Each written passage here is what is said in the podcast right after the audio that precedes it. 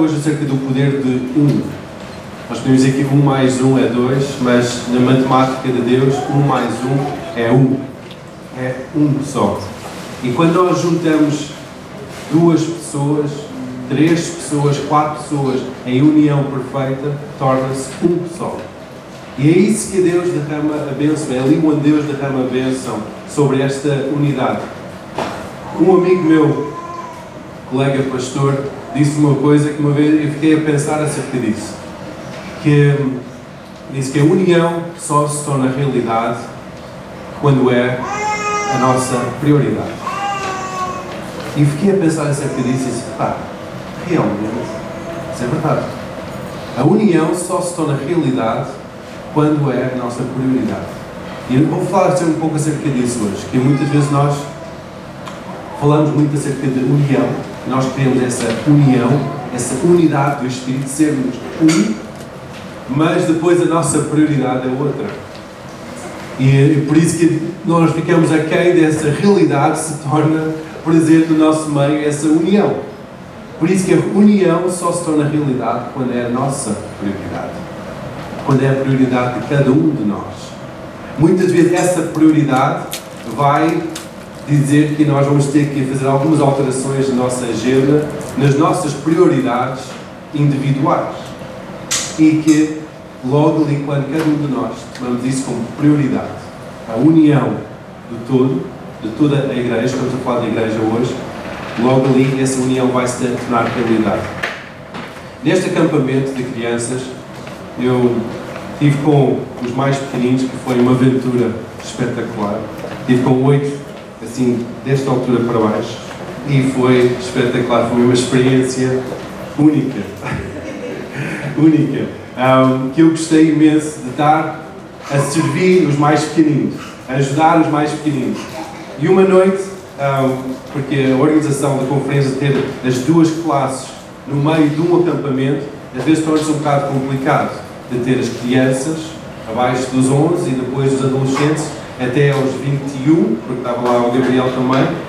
Às vezes torna-se um bocado complicado essa gestão de suprir as necessidades de todos e as expectativas estarem excedidas num acampamento. Então houve momentos especiais para um e outros, outros momentos especiais para o outro. E houve um momento que, que as crianças tinham o seu, tempo da palavra antes do jantar, depois jantavam e depois ficavam a beber um leitinho antes de dormir, e os adolescentes tinham a reunião um pouco mais tarde e que ficavam às vezes até mais tarde. E na primeira noite o Peterson pediu para dar a palavra para os adolescentes, em que o tema era amar a Deus. E que eu, quando estava a pensar acerca disso, esse tema faz parte do nosso lema como igreja, amar a Deus. faz parte do primeiro passo do nosso lema, da nossa missão de amar a Deus sobre todas as coisas. E Deus começou a falar comigo que por que não pensar ao contrário? Em vez de amar a Deus, de Deus ama. Muitas vezes nós esforçamos, esforçamos, esforçamos, esforçamos para amar Deus. E algo que eu posso dizer para todos é que ninguém consegue amar a Deus como deve ser. Ninguém consegue merecer o amor de Deus, tal como nós cantamos essa música linda, acerca de ninguém consegue comprar nem merecer este amor de Deus, é de graça. E Deus ama. Deus ama-te. E isso na realidade nós falamos no louvor, houve testemunhos acerca disso, de que o amor de Deus, quão grande é esse amor de Deus, e é realmente muito, muito grande. É que ninguém consegue merecer este amor. Nós podemos esforçar para ler a Bíblia ir à igreja, ser bem comportadinhos. Sermos homens e mulheres um, que fazemos tudo bem, para talvez chegar a um, nível de santificação, mas, queridos, isso é religião. Isso é tentar merecer o favor e o amor de Deus. Deus ama-te. Ponto final de parar. Eu posso acabar a pregação aqui. Deus ama-te. Não há mais nada a dizer. Deus ama-te. Tu podes tentar chegar a um certo ponto de agrado ao Senhor, mas Nada vai chegar lá, porque todos nós somos pecadores. Todos nós somos humanos, longe de, de, de, de merecer a salvação, longe de merecer Deus. Mas Ele escolheu amar. Em Salmo 68, tem um, uns versículos lindos que diz assim que, versículo 4, Cantai a Deus, sumoldeai ao seu nome e exaltai o que calvaga sobre as nuvens, o Senhor é o seu nome, exaltai diante dele. Isto é algo estrondoso. Uma imagem, o um quadro de que Deus está a cavalgar sobre as nuvens. Ele é, ele é aquele todo-poderoso Deus.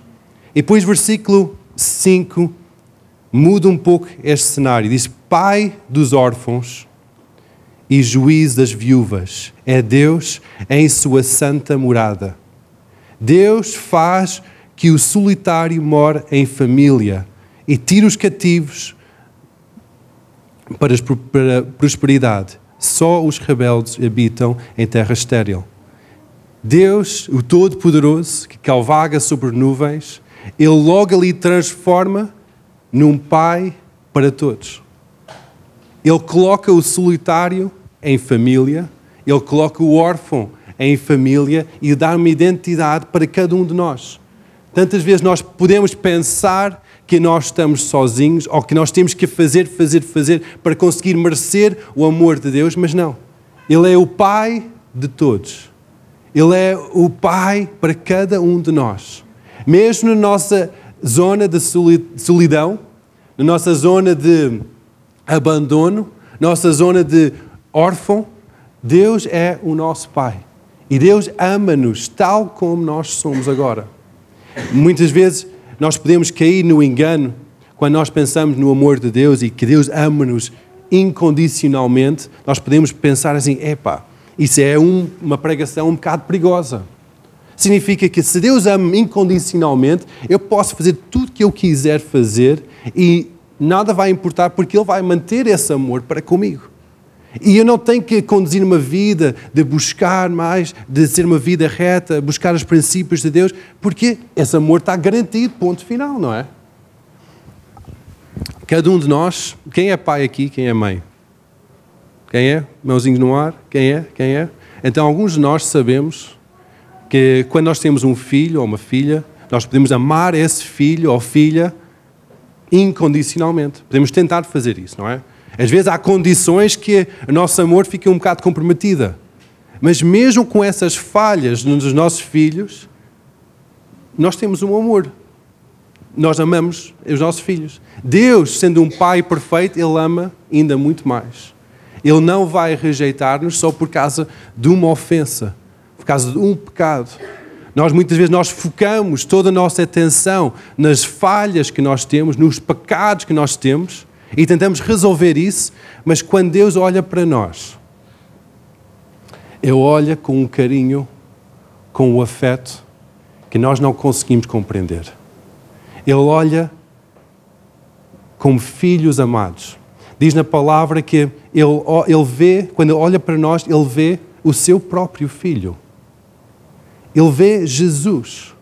Porque quando nós aceitamos Jesus como nosso Senhor e Salvador, nós somos colocados em Cristo. Significa que estamos dentro de Cristo. Significa que aquilo que está cá fora não é mais o Sérgio, não é mais o Sete, não é mais a Natasha, é Jesus.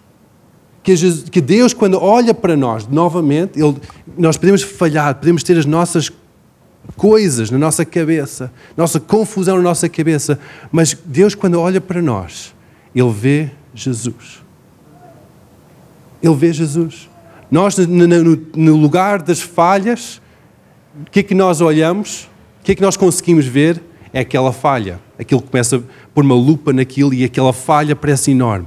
Às vezes nós podemos dizer coisas que nós não queríamos ter dito, nós podemos falar, pensar coisas que nós não queremos pensar, podemos, podemos ter comportamentos que nós não queremos ter. E nós sentimos condenação cá dentro. Mesmo assim, Deus ama-te. Mesmo assim, Deus não deixa de ver Jesus em ti. Mesmo assim, esse Pai de amor tem-te como filho amado. Mesmo assim, esse amor nunca falha. E é somente esse amor que nos faz um. Nós podemos criar estratégias, podemos criar almoçaradas, acampamentos, retiros, até trabalhar em conjunto, até adorar em conjunto, até reunir semanalmente, ter reuniões, grupos de vida, coisas fantásticas para criar uma união, mas há só uma coisa, só há, há uma coisa que traz essa união, que é o amor de Deus. Esse amor de Deus coloca o solitário em família, coloca o órfão em família, colocou cada um de nós nesta família. E esse amor constrange-nos, puxa-nos para dentro. Esse amor nunca vai falhar. Amém? Amém. Pá, isto são boas novas. Isto, isto, são, isto são boas notícias. Isto, isto não é o Correio da Manhã, isto são boas notícias. Isto são boas novas. Temos que animar com isto. Quando nós temos esta união, este amor de Deus a unir as nossas vidas, Jesus falava tanto acerca deste amor. Ele era a manifestação de Deus, que Deus é amor. Diz em 1 João que Deus é amor. Jesus é a manifestação de Deus em, em forma humana aqui na terra, sendo amor a andar no nosso meio. Quando ele falava, ele falava acerca de amor. Quando ele olhava, ele olhava com olhos de amor. Quando ele um, abordava as pessoas, ele abordava sempre em amor. Por isso que as últimas orações de Jesus foi Deus, Pai, faz eles um, como nós somos um. Faz esta união perfeita, porque ele sabia que este amor perfeito era a única coisa que ia trazer este sucesso para a própria igreja, formar a igreja. Quando ele falava em Mateus 18, quando ele falava com as multidões à sua volta, com os seus discípulos, Mateus 18, versículo 18, nos versículos anteriores, 17 e 16, ele está a falar acerca de perdoar as nossas ofensas, as pessoas que estão a criar ofensas contra nós, perdoar uns aos outros. E depois ele, ele fala em versículo 18, diz assim: Em verdade vos digo que tudo o que ligardes na terra será ligado no céu, e tudo que desligares na terra será desligado no céu. Também vos digo: se dois ou três de vós concordarem na terra acerca de qualquer coisa que pedirem, isso lhe será feito por meu Pai, que está nos céus. Porque onde estiverem dois ou três reunidos em meu nome, aí está eu no meio deles. Dois é o número mais pequeno para ter uma, ter uma união. Não podes ter união contigo próprio. Não, não podes dizer, oh, eu estou, eu estou unido. Eu vou estar em comunhão comigo próprio. É uma comunhão espetacular. Não, isso não acontece. É, pelo menos tem que ter duas pessoas. Por isso que a comunhão, ou a igreja, é feita com mínimo de duas pessoas. Quando duas pessoas estão reunidas no nome de Deus, tudo que nós podemos pedir nesse contexto de união, a ser-lhes é concedido. É um poder incrível na união. É um poder incrível neste amor de Deus manifesto entre duas ou três pessoas. Ele diz que ele próprio habita no meio desta comunhão. Muitas vezes nós temos um, uma ideia falsa de que, que é comunhão, que, que é união. Muitas vezes nós, ok, vamos estar juntos numa causa só. Buscar uma causa. Ok, esta igreja tem este sentido, este propósito, então eu vou associar esta igreja porque eu identifico com esta causa. Isso não é união. Isso é identificação. União significa que, tal como num casamento, duas pessoas passam de ser duas pessoas para ser só uma pessoa. Significa há, às vezes, uma certa negociação, uma certa cedência por ambas as partes para criar esta união. Um, não é somente identificar com o rumo ou com uma visão ou até um estilo de pregação. Tem que, ser, tem que se ter uma união perfeita. União perfeita significa que tem que haver uma renúncia de todos. Quer dizer, eu vou renunciar o meu orgulho, as minhas vontades, eu vou renunciar quem eu sou para fazer parte de algo maior, fazer parte de uma família. Realmente uma família é, é isso, não é? Quando há esta união, vem a presença de Deus. Há grande autoridade e poder liberto quando há dois ou três reunidos. Em fé e em devoção. Quando há essa fé e devoção, há uma autoridade liberta. Muitas vezes nós pensamos, por que, é que não há autoridade na igreja? Por que, é que não há aquele poder de Deus manifesto? Eu pergunto, há união? Se não houver união, e não somente é união entre eu próprio e talvez quatro ou cinco pessoas da reunião da direção, talvez Assembleia Geral, mas tem que ser união entre todos. Quando há união, Deus derrama a benção. Na sua presença, neste lugar da bênção, onde eh, o Espírito Santo está, onde Jesus está no meio de nós, há fé que inspira-nos, há uma força que nós não tínhamos antes, há uma direção para a nossa vida e há um conforto. Muitas vezes nós podemos chegar aqui ao domingo de manhã, sentir abalados, em baixo. Entramos nesta união de espírito, em adoração a Deus. O que é que nós começamos a sentir? Nossa fé começa a crescer, começamos a sentir mais confiantes em algo que é invisível de Deus, começamos a sentir que a nossa devoção começa a ficar mais comprometida com o Senhor começamos a sentir uma direção para a nossa vida, uma força em nós começa a levantar e começamos a sentir o conforto do nosso Pai. Somente por causa de, em conjunto, adorarmos ao Senhor. Ah, pastor, mas eu consigo fazer isso em casa. É verdade, consegue fazer isso em casa. Mas há algo diferente quando nós estamos reunidos. Há algo tremendo quando nós estamos em, em união. Eu tenho visto isso quando quando eu chego a, a reuniões com outros pastores de outras comunidades cristãs, até talvez eu não concorde com toda a sua teologia, com tudo que eles estão a pregar, a forma que eles estão a buscar Deus, talvez eu não concorde com isso tudo. Mas uma coisa que eu concordo é que amamos Deus sobre todas as coisas e queremos ver este mundo salvo. E eu tenho visto algo incrível. Quando nós largamos as nossas bandeiras para os lados e buscamos Deus, buscamos união. Que Deus tem estado a derramar uma bênção, uma autoridade, e o seu poder tem sido liberto. Isso acontece também no nosso meio.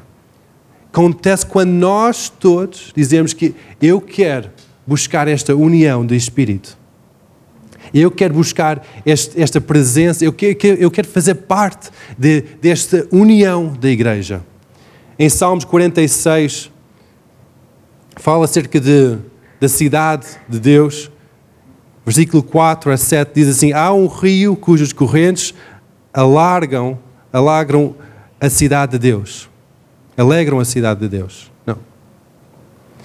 E o santuário das moradas do Altíssimo.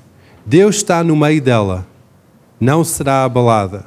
Deus ajudará a romper de manhã, as nações embravecem e os reinos moveram ele levantou a sua voz e a terra derreteu. O Senhor dos exércitos está conosco. O Deus de Jacó é o nosso refúgio. Diz aqui que o salmista disse que é o nosso refúgio. Está conosco. Este é o plural. Não é está comigo. Não, não disse que Deus está comigo. Apesar de Ele estar comigo. Mas ele disse que Deus, o Deus dos exércitos está conosco Deus de Jacó é o nosso refúgio. Quando nós buscamos todos a presença de Deus, há uma cobertura, há um refúgio de Deus sobre nós, há aquele conforto de, de Deus Pai sobre as nossas vidas. Em Isaías 12, versículo 6, que exulta e canta de gozo ao habitante de Sião, porque grande é o santo do Israel no meio de ti. Quando nós juntamos, Sião é é, um, é simbólico da igreja. E quando nós juntamos com uma igreja para buscar a presença de Deus, Deus habita no nosso meio e Ele se torna grande, Ele se torna poderoso no nosso meio. Devemos aproveitar cada momento que nós temos para estar em conjunto, estar em união, ou com outras cristã, outros cristãos, buscar a presença de Deus ou quando nós estamos em conjunto com uma igreja, buscar a presença de Deus. Devemos aproveitar cada momento. E cada momento não seja um momento somente para falar acerca do Mundial, falar acerca da bola, falar acerca de o que, é que está a acontecer, de transferência do Ronaldo, falar acerca de tanta coisa que está a acontecer, mas falar acerca de Deus. Falar acerca de que é que Deus está a falar contigo. O que é que tu desejas na presença de Deus? Qual é esta transformação que está a acontecer em ti? O que é que Deus está a trazer à tua vida? E quando nós começamos a trazer esta presença de Deus no nosso meio, Deus começa a falar connosco. Ele fala connosco de uma forma individual, mas fala quando nós estamos em conjunto. Muitas vezes, quando eu tive no meu tempo devocional, Deus fala-me algumas coisas, mas tantas vezes as grandes palavras ou a grande orientação para o meu futuro, para o que, é que vai acontecer, foi quando eu estava no meio da congregação. Há algo diferente. Há algo diferente que acontece. Eu, às vezes, hum, pessoas perguntam-me: ah, porquê que quando nós estamos na igreja, ou quando nós estamos num retiro, ou numa conferência, parece que Deus está a falar mais audivelmente e nós conseguimos ouvir de uma forma mais real? É porque nós estamos focados nisso. Às vezes, quando nós estamos em casa, nós estamos focados na nossa leitura, na nossa devoção, às vezes nós ficamos distraídos, mas quando nós estamos todos em conjunto, Deus derrama uma bênção especial sobre a congregação. Por isso que é tão importante nós congregarmos, nós estarmos em união, estamos em união a buscar a presença de Deus, porque isso vai trazer essa direção. Às vezes eu comparo eh, a igreja com uma família. Eu, que nós somos a família cristã. A Bíblia também fala a igreja como sendo uma família, não fala sendo uma igreja, uma organização, uma associação, fala sendo uma família. Em que há, há filhos, há filhos nessa família e estamos todos ligados a um pai só. Agora, o que é que acontece? É que eu tendo uma família, tendo filhos, eu cresci com quatro irmãos, e eu sei que é ter uma família grande. Muitas vezes, quando há rixas e divisões entre os irmãos, ah, isto é meu, ah, isto é meu, ah, é a tua vez para arrumar isto, ah, não, não, não, não. O, o meu pai ficava de braços cruzados. Ele não dava nada para nós. Não dava nenhum miminho, nenhuma, nenhum bombom, nenhuma saída ao cinema. Não, porque não, vocês não se entendiam. Havia uma política em casa se entre os irmãos não conseguem entender-se, então não podem ir para casa de ninguém, porque não podemos dar algo que nós não temos. Então, é, eu vejo esse reflexo um pouco no coração do Pai, nós, Deus Pai. Quando dois ou três estão unidos, quando os irmãos estão em união, Deus derrama a bênção. O favor de Deus, Ele sorri sobre nós. O seu amor é sempre garantido, é verdade. Mas o favor de Deus, a bênção de Deus é outra coisa. E isso vem quando há união. Ah, mas eu sou sempre abençoado porque sou filho de Deus. É verdade. Nós temos uma herança garantida sendo filhos de Deus. Mas há mais que nós podemos receber. Há mais bênção que nós podemos receber quando nós andamos em união. Isto faz sentido? Sim? Amém? Quando nós, os irmãos, andamos em união, o favor de Deus é liberto sobre a nossa vida. E há ainda mais bênção, há mais que Ele pode nos dar, porque os seus recursos são infinitos. Ele quer transbordar sobre a nossa vida em alegria, em saúde, em graça, em poder, em qualquer coisa que nós precisamos. E tudo que nós nem conseguimos chegar com a nossa mente. Mas muito tem a ver com o facto de conseguirmos estar em união. Muitas vezes nós desvalorizamos na nossa sociedade a importância da união, porque nós vivemos numa sociedade muito individualista, em que a palavra-chave é não, não tens nada a ver com a minha vida.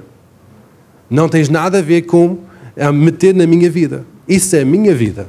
Eu é que sei da minha vida. Eu é que sei daquilo que eu vou fazer. Eu não estou a dizer para controlarmos a vida de uns dos outros, mas muitas vezes isso acontece quando nós perguntamos: Ah, então, o que é que fizeste hoje? Onde é que tu estás? Como é que, estás? Como é que estás? O que é que tu estás a fazer? Muitas vezes a reação é, é uma reação de defesa: é pá, não tem nada a ver com isso. Eu estou onde eu quero estar. Eu estou a fazer o que é que eu quero fazer. Mas a união é, nós estamos em conjunto.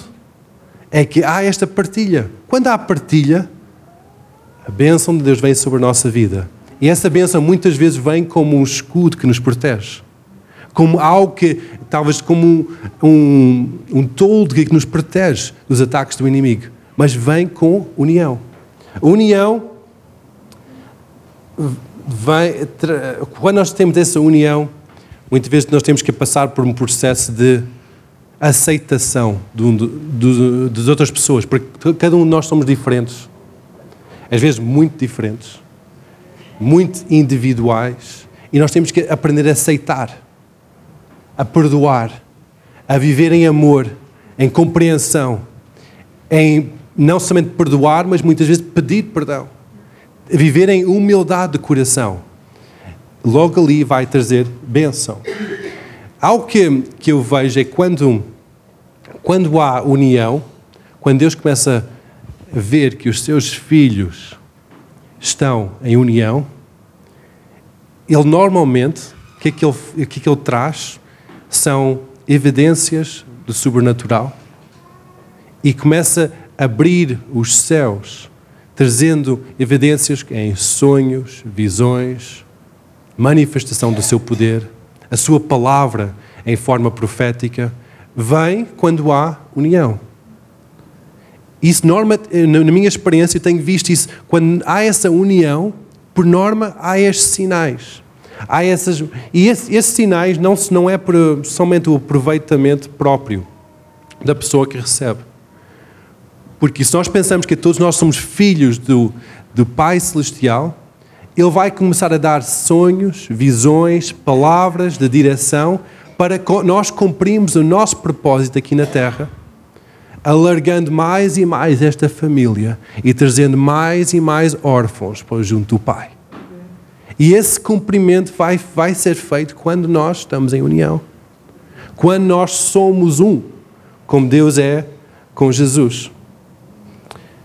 Nós vimos que um sonhador, quando nós pensamos quem é que era o grande sonhador da Bíblia, talvez nós pensamos em José. Quando ele recebeu um sonho, ele recebeu o sonho não para o aproveitamento próprio, mas para trazer salvação à sua família e, em consequência, à nação de Israel. Nós vemos outro José, que é o José, marido da Maria, que quando ele começou a receber sonhos, esses próprios sonhos foi para salvar o Salvador.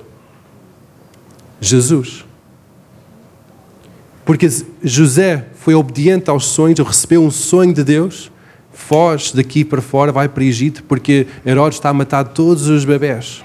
Se ele não tivesse sido obediente, talvez Jesus ia morrer. Talvez, ninguém sabe. Mas há, uma grande importância, é nós sermos obedientes aos sonhos e visões. Nós vemos que Pedro, depois da igreja em Jerusalém já ser formada e está tudo a correr bem, está a expandir por todo lado, está a começar a haver viagens missionárias, está a haver uma expansão do Evangelho, ele recebe uma visão. E essa, essa visão chocou-lhe um bocado, porque era uma visão acerca da aceitação das outras pessoas, em que havia animais que não eram supostos comer. Deus diz: Vai, mata aquele animal e come esse animal. E diz: Pai, Deus, eu não posso fazer isso. Eu não posso contaminar o meu corpo com esse, com esse animal impuro. Eu sou o Deus. Vai, faz isso. Quando ele começou, e depois Deus revelou que isso era simbólico da aceitação dos gentios na igreja. Se Pedro não fosse obediente à visão que ele recebeu, nesta comunhão com Deus, comunhão união na, no propósito de Deus, provavelmente a aceitação de toda a igreja gentia, que esta igreja é uma igreja gentia, uma igreja que não é uma igreja jude, judeu, não ia ser aceitável. Por isso que talvez o mundo não ia ser evangelizado. É importante que no meio deste receber o propósito de Deus, receber este propósito, este a propósito para a nossa vida como filhos de Deus, nós temos que depois ser obedientes às palavras que Deus nos dá, aos sonhos que Deus nos dá, às visões que Deus nos dá, porque isso é o nosso propósito como filhos de Deus. Amém? O nosso propósito vem com os sonhos, visões e a palavra de Deus. Logo, os sonhos e visões e a palavra de Deus vêm através da sensibilidade ao Espírito Santo. E a sensibilidade ao Espírito Santo transforma nosso mundo e transforma todo o mundo à nossa volta. Esta transformação, depois logo a seguir, traz, vem com a obediência ao seu guiar, a humildade do nosso coração. Humildade no nosso coração traz a glória de Deus para este mundo. Muitas vezes nós pensamos que ah, é através do meu enriquecimento ou da igreja ficar grande e poderosa, de, de este poder. Não. Quando nós recebemos uma visão de Deus, submetemos a nossa vida a esta visão e este propósito de edificar o reino de Deus em humildade de coração, o que é que acontece? A glória de Deus vem. E Ele começa a transformar este mundo, começa a salvar este mundo.